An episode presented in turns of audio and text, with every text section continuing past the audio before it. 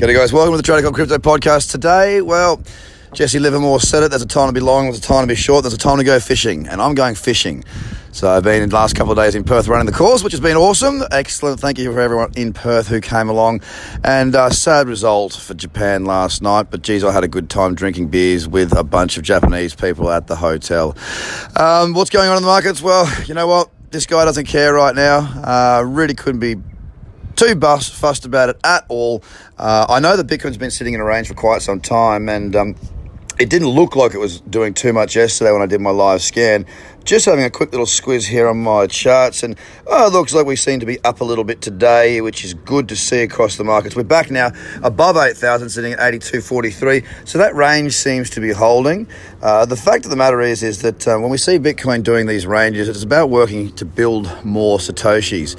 Who is Satoshi? I couldn't care less, and don't get me started. All you people out there bitching and moaning and whinging for me doing my job, you can, uh, you can, you can jog on, as they say in the wonderful land of London.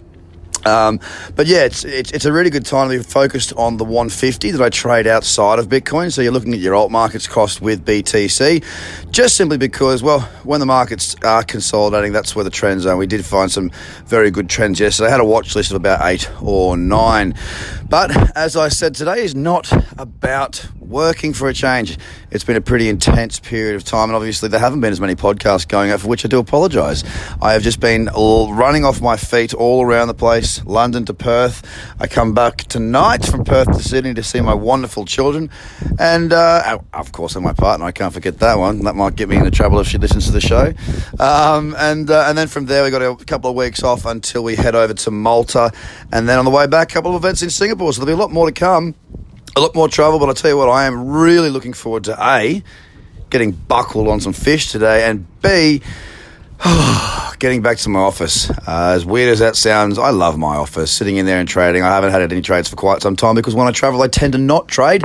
Jet lag is not the best position for me mentally to be doing the best that I can be in the market. So, whatever it is that makes you happy, make sure you do it often and take care, manage your risk. And uh, if you are in Singapore or Malta, make sure you get yourself booked because I'm going to be there very soon. Guys, have a cracking day. I should be back with you again normal as of, well, probably Wednesday because I'm going to have a day off. Take it easy, guys. Speak to you all very, very soon. Bye for now.